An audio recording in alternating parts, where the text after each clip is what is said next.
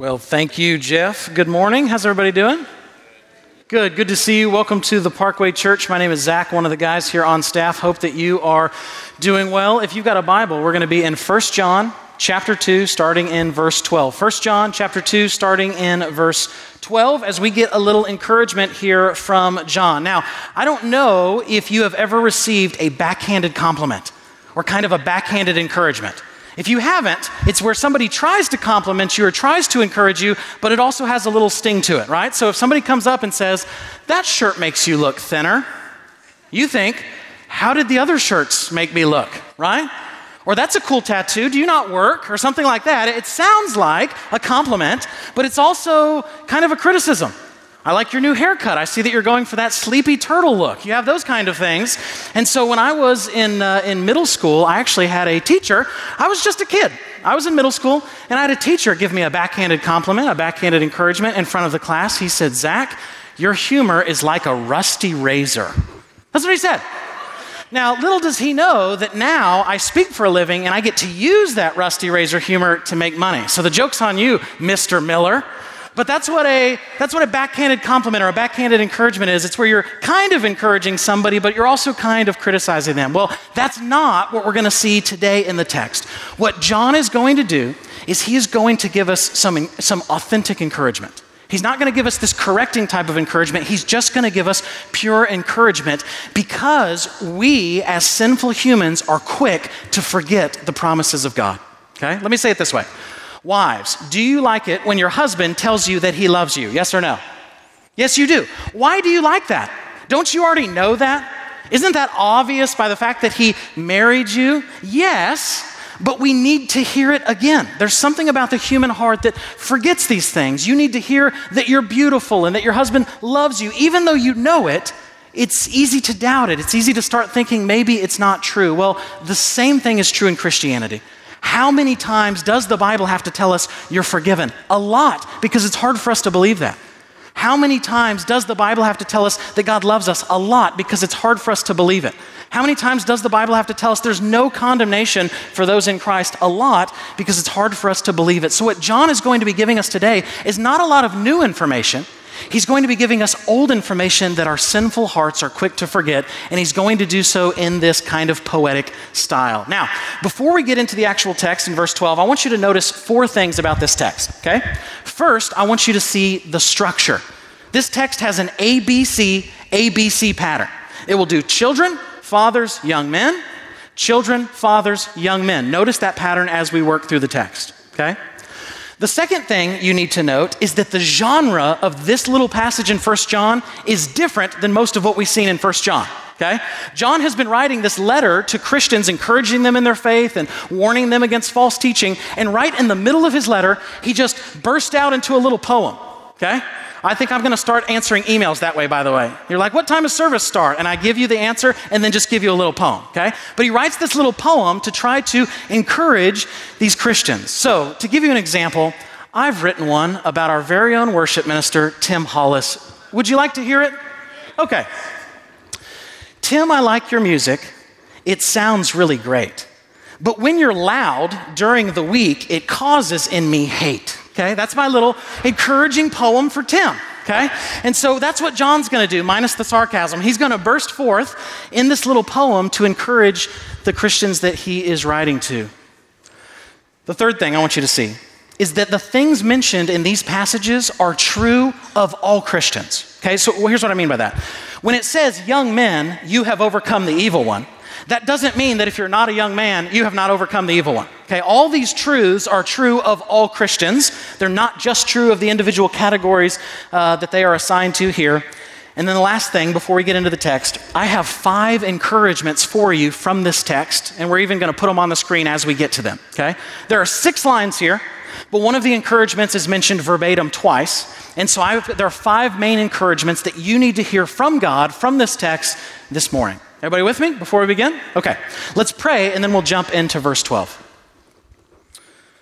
Father, we come before you through the Son and by the Spirit and confess that you are great and that we need your help, that we are broken and hurting and sinful. We cannot earn your salvation. We cannot do it good enough. We just need your grace.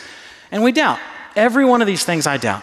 I doubt that you really love me. I doubt that I'm really forgiven. When I sin and make mistakes and do terrible things, I instantly think that you just hate me and there's no grace left. And so I feel as though I'm probably not the only one. So would you reassure our hearts before you that when our hearts condemn us, you are greater than our hearts and you know all things. We love you and thank you in Christ's name. Amen. Okay, verse 12 is where we'll begin in this text. He says this, I am writing to you, little children, because your sins are forgiven for his name's sake. Now here's the first thing you need to know. Little children, here's how some people interpret this passage. They think that little children is a reference to brand new baby Christians, and young men is a reference to slightly older Christians, and then fathers is a reference to even older Christians. And they kind of make these three different classifications of Christians. That's not what little children here means, okay? When John says little children, that is a reference to all Christians, okay? Little children is John's way. Grandfatherly John, he's an old apostle at this time. That's his way of addressing the Christians. I don't know if you have ever had an older man call you son. Say, get over here, son, something like that if you're a guy. It's kind of like that. John is using this phrase, little Christians, because he loves these people and he's an apostle, so he sees himself as kind of this grandfatherly figure. Let me give you a few places where this occurs so you can see what I'm talking about.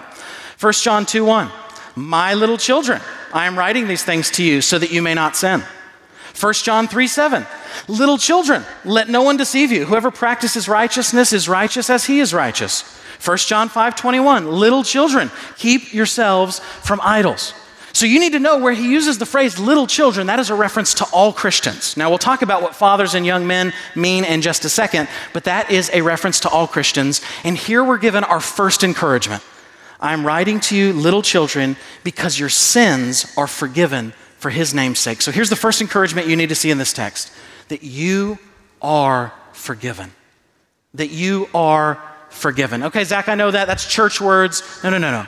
You are forgiven. God has no wrath for you if you're a Christian. He has separated your sins as far as the east is from the west, that you are forgiven. In Greek here, where it says are forgiven, it is what is called a perfect tense verb. Nerd, what does that mean? Here's what a perfect tense verb is. A perfect tense verb is something that was completed in the past, but still has relevance for the present. The better way that you could actually translate this verse, if you want to jot this down in your Bible, is your sins stand forgiven. That's the idea. Not just that God forgave you and then it went away because you committed new sins, but that your sins stand forgiven, that you are forgiven. Now listen to this, because a lot of people don't understand this. When Christ saves you, it's not that you're just forgiven for all the sins up to that point, okay? Because if God just forgave you for your past sins, as soon as you committed more sins, you would be damned. What God does is he forgives you for all your sins, past, present, and future. If that's confusing to you, let me say it this way. From the perspective of Jesus dying on the cross, how many of your sins were future? All of them. Forgiveness is not just God giving you a blank slate and now you have a second start, which you will then screw up. Rather, it is God saying, though you will continue to sin, though you will continue to struggle, I've moved you from the category of my wrath to the category of my love, and that you are forgiven for all your sins, past, present, and future. Zach, if that's true, why do we still repent in the Christian life? For the same reason that when you get into an argument with your spouse, you still go apologize, even though you remain married to them, even though you remain married to them. There is a guy early on in church history, Constantine. You ever heard that name, Emperor Constantine? Christianity was illegal for the first 3 centuries, okay? So Christianity was illegal under the Roman Empire until you had this emperor named Constantine. And he was going to battle, he was going to fight in this particular campaign that he was in, and he had a dream where there was a cross, as the story goes. And it said, "In hoc signo vinces, in this sign conquer."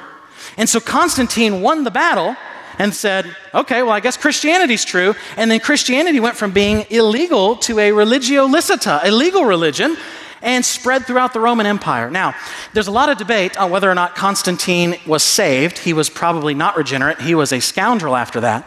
But an interesting thing to note is he waited until his deathbed to be baptized. Why? Because he thought that you would only be forgiven for the sins up until your baptism. So if that's the case, you definitely want to get as many of those in there as you can, so you just wait till the very last second, right? That was kind of his idea. No, you are forgiven for all sins, past, present, and future, and that's the first thing that you know that you don't really know.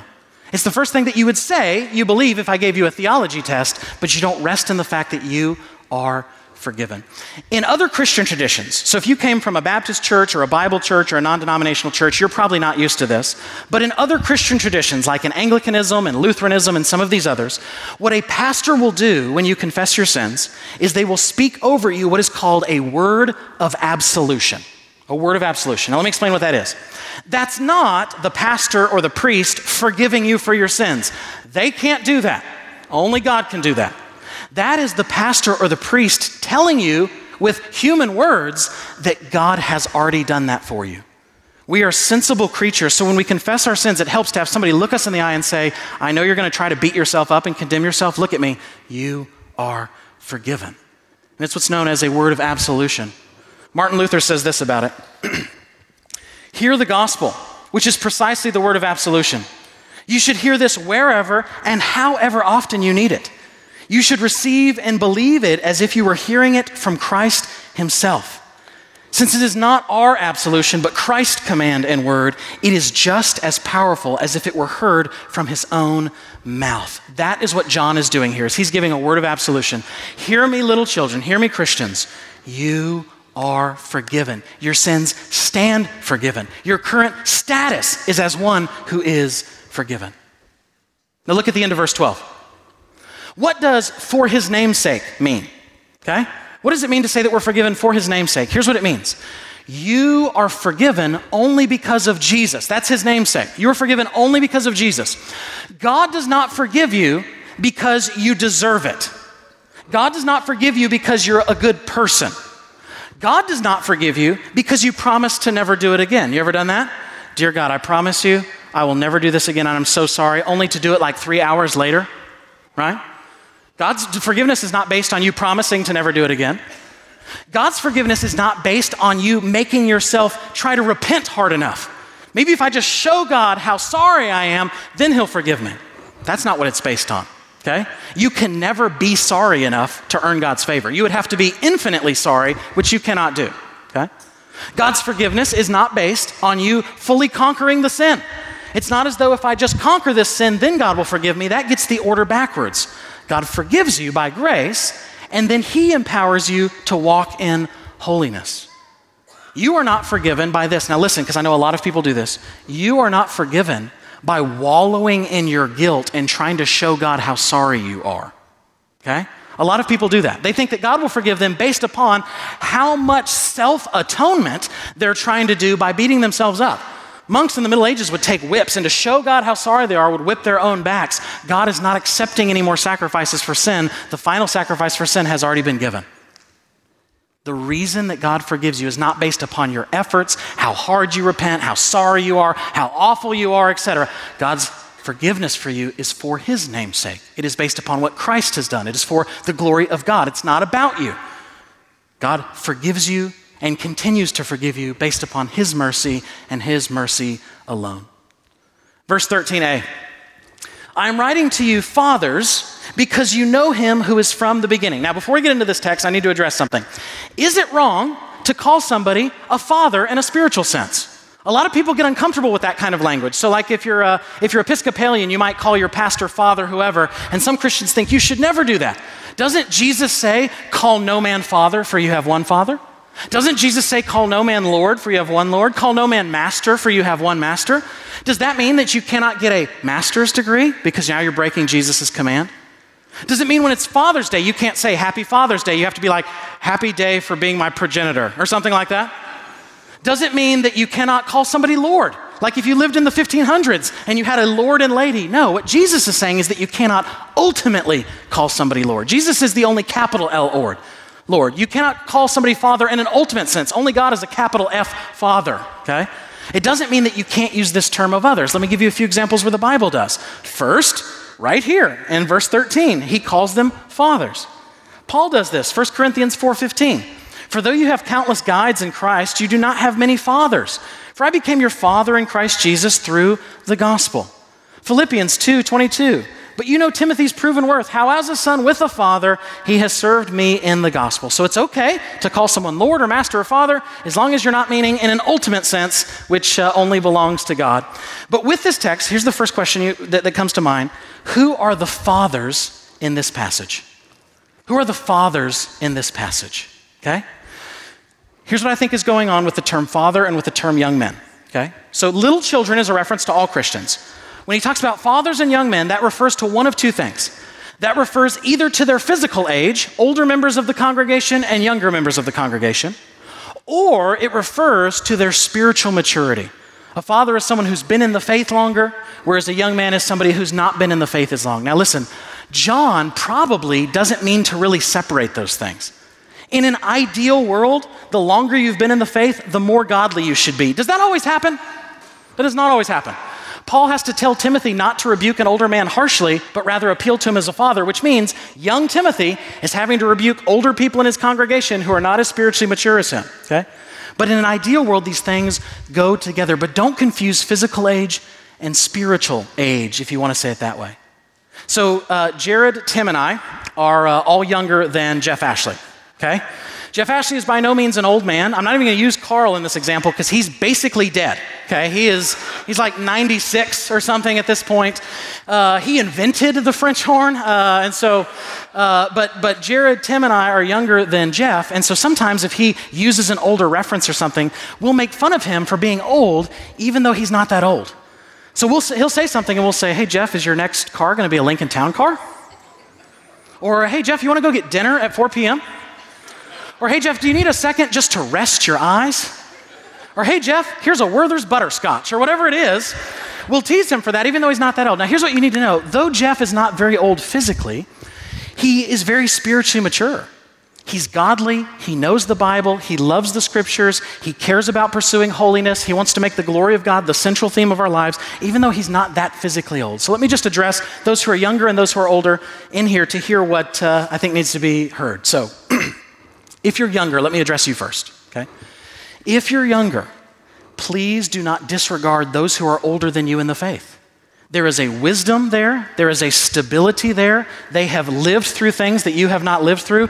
Please fight the tendency, which we have, which is to think that old equals bad and new is always good. Every generation has thought that.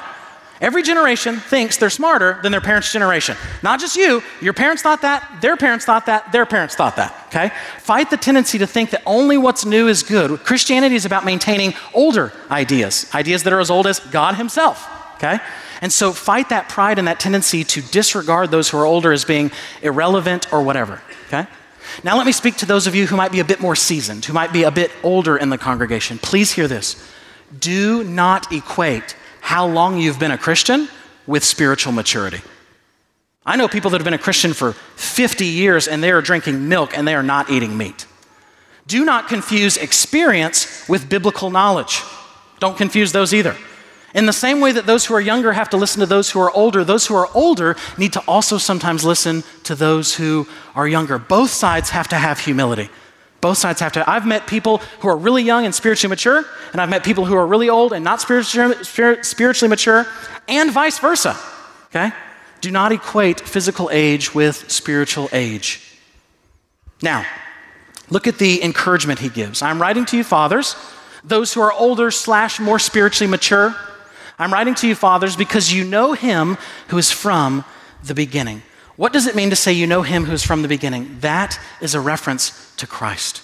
He's saying, he's already said we're forgiven. He's saying, you know Christ. Christ is the one who is eternal. We already saw that in 1 John. Jesus has always existed. The Father is not older than the Son. When you think of Jesus as the Son of God, do not think of it the way we as humans have kids. My son didn't exist, and then he did, okay? That's not the case with Christ. Christ is eternally the Son. If Christ is not eternally the Son, then the Father is not eternally Father, okay? He is eternal, but when it says here, him who's from the beginning, I think that's a reference to the beginning of the gospel. So yes and amen to Christ's eternality, that's true, but I think John's focus here is those who've known Christ from the beginning of the gospel.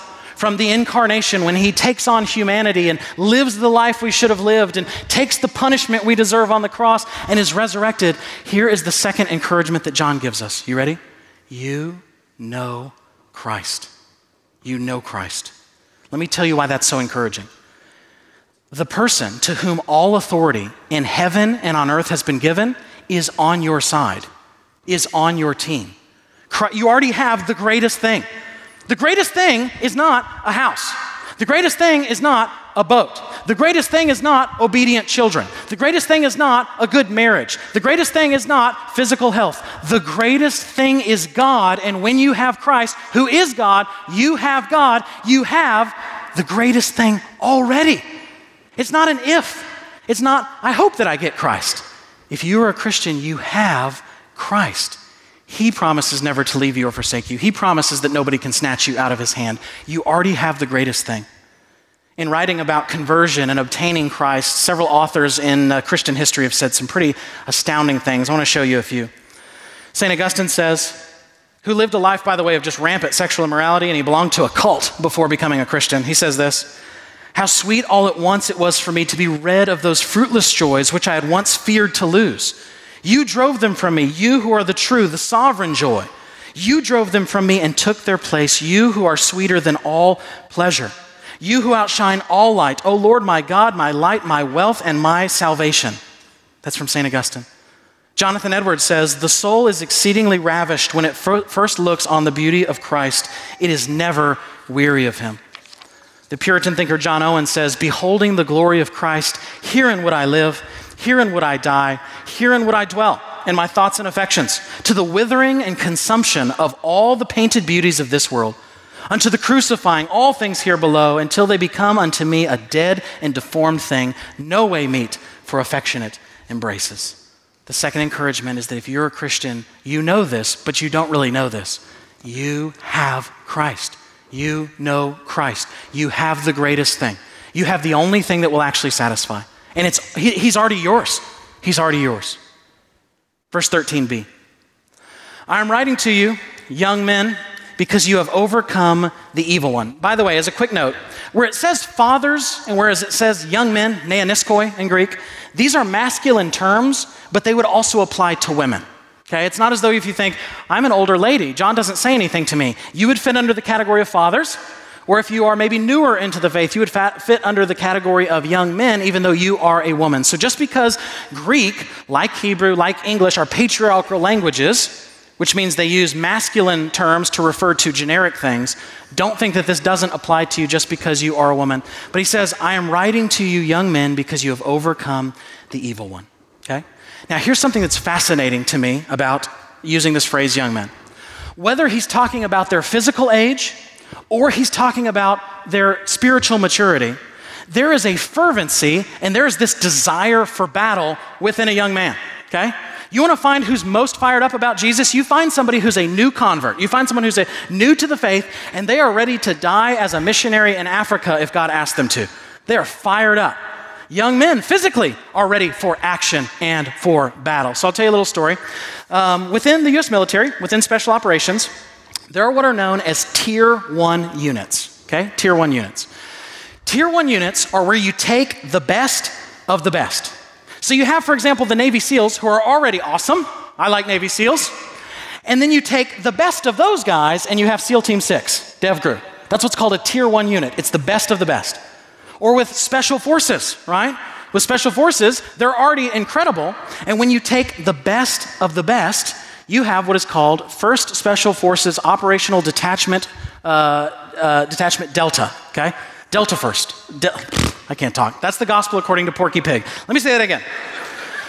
You have First Special Forces Operational Detachment Delta, better known as Delta Force, okay? They call themselves the unit. They are incredible. Now, the guy that founded Delta Force, a guy named Charlie Beckwith, used to have this slogan that he would use to recruit young men to Delta Force, and here's what it is. Wanted, volunteers for Project Delta will guarantee you a medal, a body bag, or both. And young men signed up in droves because they are ready for action. They are ready for battle.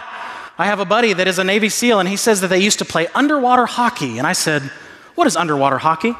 He said, well, you get an Olympic-sized swimming pool that's like 20 feet deep, and you put a 45-pound plate weight in the bottom of it, and you have two teams. And the way you score is by getting the plate, swimming it up to the other team's side, and putting it on the deck. But there are no rules. You can punch, you can kick, you can put someone in a headlock, underwater, whatever you want. And I thought to myself, that's all I've ever wanted, is to play underwater hockey. That sounds excellent. But that's not just true with physical age. Listen, that's true with those who are young in the faith. There's still a vibrancy. With those who are older in the faith, they bring a blessing to the church because there is a stability there, there is a humility there, there is a wisdom there. Those who are younger bring a benefit to the church because they bring a passion, they bring an exuberance. Billy Graham began his ministry, his crusades, at the age of 28. Charles Spurgeon began his ministry at just 19. Martin Luther became a theology professor at just the age of 24. John Calvin's first published work was a commentary on Cicero that he wrote in Latin at just the age of 23. He's addressing these who are new in the faith, who are younger, and he's encouraging them that they have overcome the evil one. Now, I want you to see something in verse 13b. That's the second line in verse 13. Look at the end of the passage. It says that you've overcome the evil one. The word one is not there in Greek, okay? Literally, it just says the evil. However, that is a reference throughout the New Testament, typically to the devil. Now, let me show you another place where that phrase occurs. This is free. This costs you no extra tithe dollars. Let me show you this in Matthew 6, 9 through 13. This is the Lord's Prayer. We're familiar with this. It says this: pray then like this. Our Father in heaven, hallowed be your name. Your kingdom come, your will be done on earth as it is in heaven. Give us this day our daily bread and forgive us our debts as we also have forgiven our debtors. And lead us not into temptation. Look at this last phrase, but deliver us from evil. What does that mean? Some people think it's just a repetition of temptation. Lead us not into temptation, and it's a hindiades, but deliver us from temptation. Deliver us from evil. But what other scholars have pointed out is in Greek, it literally says the evil, the exact same phrase that's used in 1 John. To say it another way, God doesn't always protect us from suffering. He doesn't always protect us from generic evil. This may be a prayer to say, protect us from the evil one, like in 1 John. So here's your third encouragement that you need. The devil has already been defeated in your life and will one day be ultimately defeated. Let me say that again. The devil, the one who hates you the most. He hates you because God loves you. The one who wants hell for you, the one who wants you to fall into temptation, the one who is your enemy has already been defeated. Yes, one day he will be ultimately defeated. He will be thrown in the lake of fire and we will dance on his grave, if you want to say it that way. But he's already been dealt the death blow. That when Christ came, he came to bind up the strong man. He came to crush him who is evil. As 1 John will say, that the Son of God appeared to destroy the works of the devil. That's the third encouragement you need to hear. The devil has already been defeated in your life and will one day be ultimately defeated. Let me read you some passages about this to encourage you. 1 John 4:4, little children, there it is again. Thank you, Grandfather John.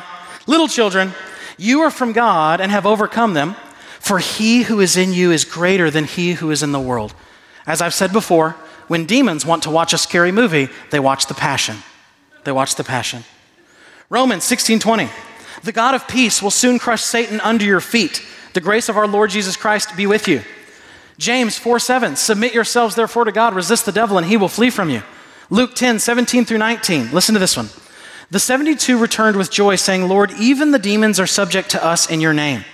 And he said to them, I saw Satan fall like lightning from heaven. Behold, I have given you authority to tread on serpents and scorpions and over all the power of the enemy, and nothing shall hurt you. Now, the hypercharismatics have taken that verse to mean a bunch of weird things. That verse is not about how you should go out and play with snakes and become a demon hunter like Blade. That's not what that verse is about. What that verse is saying is that when Christ's kingdom comes, it shatters the kingdom of the enemy. The power is in Christ. The power is not you, the power is in Christ, and you have overcome the evil one. Now, let me tell you why I think John is writing this in this letter. He's writing to Christians, many of whom were tempted to leave the faith, many of whom were tempted to fall into sexual immorality, and so he's encouraging them to say, you've overcome the evil one, and there's this hint, so therefore keep overcoming. So therefore keep overcoming. Let me say it this way. Do you know where the devil is most at work in your life? It's in the place that you're not aware of. It's in the place that's really subtle. I think we think of spiritual attack like this, that you're just walking down the street and then a demon pops out of the bush and jumps on you and you have a panic attack. That's how we think of spiritual attack. Yes, maybe with panic attacks or something like that. The primary way, though, that the devil works is in those subtle ways. It's those little sins that you're not really aware of that grow and grow and grow and grow. It's where you've begun flirting with your secretary, which 2 years later is an affair.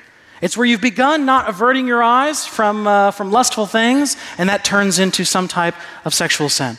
It's when there's bitterness in your heart, and instead of forgiving that person and reconciling with them, you just let it grow. If you want to know where the devil is most active in your life, ask other people around you.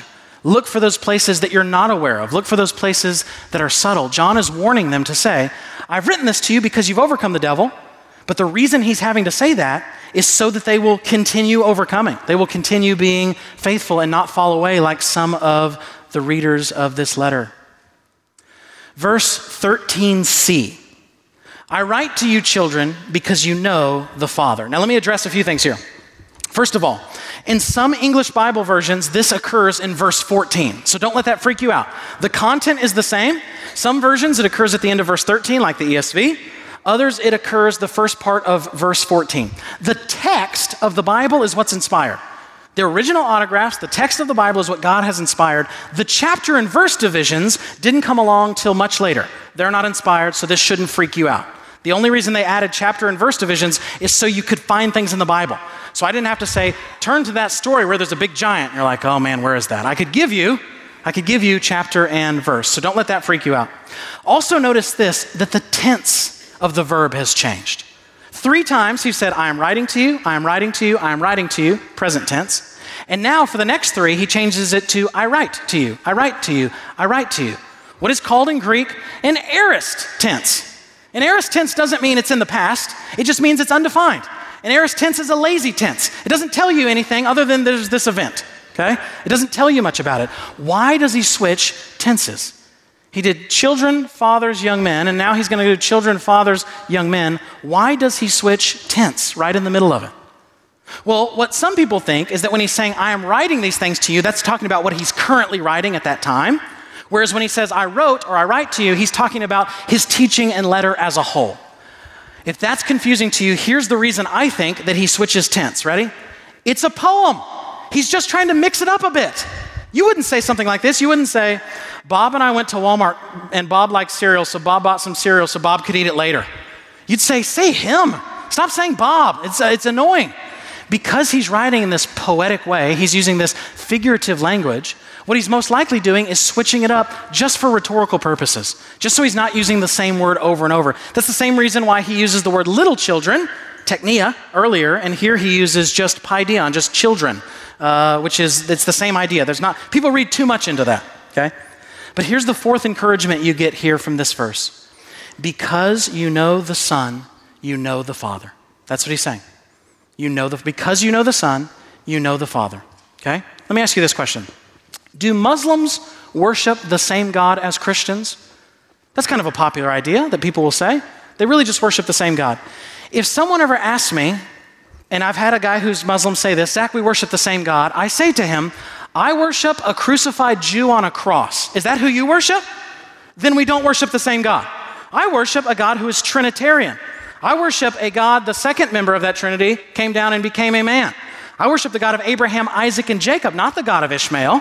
We do not worship the same God. There is no getting God without going through Christ, okay? If you have the Son, you have the Father. Now listen, when I say going through Christ, I need to clarify this. Jesus is not like some conduit that just really gets you to God. He is God, so when you get him, you also get the Trinity. You get the Father, and then by implication, the Spirit. So yes, there is no going to the Father but through the Son, but it's not as though Jesus is just this conduit. He is the God you're trying to get to. And when you have Christ, you also have the Father and you have the Spirit because our God is a Trinity. You cannot have one member of the Trinity without having the other members as well. Verse 14a, I write to you, fathers, because you know him who's from the beginning. Now, I'm not going to say much on this verse because that's literally what he's already said. Okay, this one's interesting because this is the one that he repeats twice. When he talks about fathers, he says, you know him who is from the beginning and these kind of things. Now, I want you to understand though that when he says that you know God, he's talking about a personal relationship with God.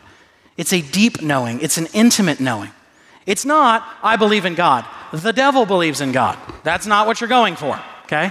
It's rather knowing God. It's being in fellowship with God. It's not being under God's wrath. It's being God's friend.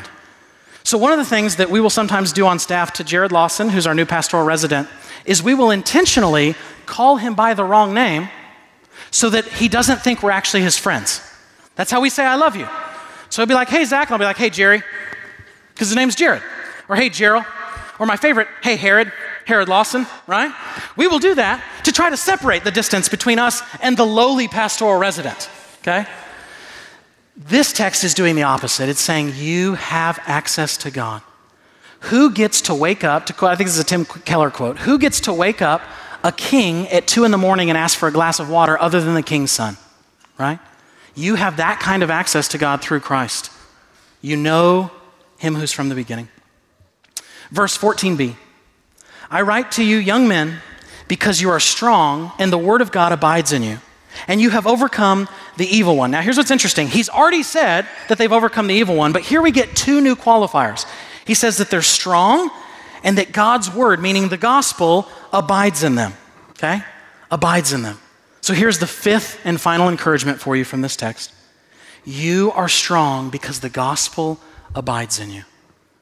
The word of God can mean many things. Sometimes it's a reference to Christ. Sometimes it's a reference to the Bible itself. Sometimes it's a reference here in this context. He's not trying to separate all those things out. The gospel of your salvation dwells in you. Christ dwells in you. You know God's word. He's lumping those things together. He's saying you're strong, but your strength doesn't come from you. It's you're strong because the gospel abides in you. In all these passages, John is just reminding us of something that we already know, but we have a tendency to forget. So my son, his name is Judah, and he's 4, and he is so smart, okay? Now, I know all parents think that, right? Zach, my kid just learned to write his full name. He's 14. I'm not impressed, okay? Judah is objectively smart. He'll be watching a TV show, and he'll say, Daddy, you see that car? Somebody gave me that on my birthday 2 years ago. It was in this wrapping paper, and this is how many people were there. And I'm like, what is happening, okay? He's a smart little boy. And he recently turned 4, and so his mother and I went into his room and woke him up and said, hey, buddy, happy birthday. You're 4. And he goes, he looks at himself. He goes, I'm 4? And we said, yeah, you're 4. He goes, am I bigger? We're like, well, I mean, probably bigger than last year, but no, you're not really bigger. Are you sure? We're like, what do you mean, am I sure? Yes. How do you know I'm 4?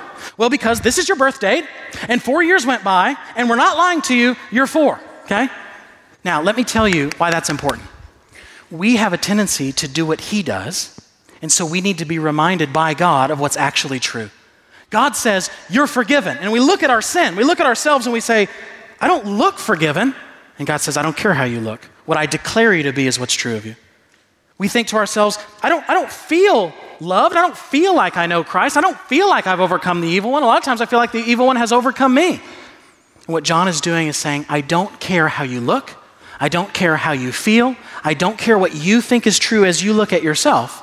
The way God looks at you, because he only looks at you through his Jesus glasses, sees you as forgiven, having overcome the devil, knowing Christ, knowing the Father, etc. All these encouragements that he's just given us.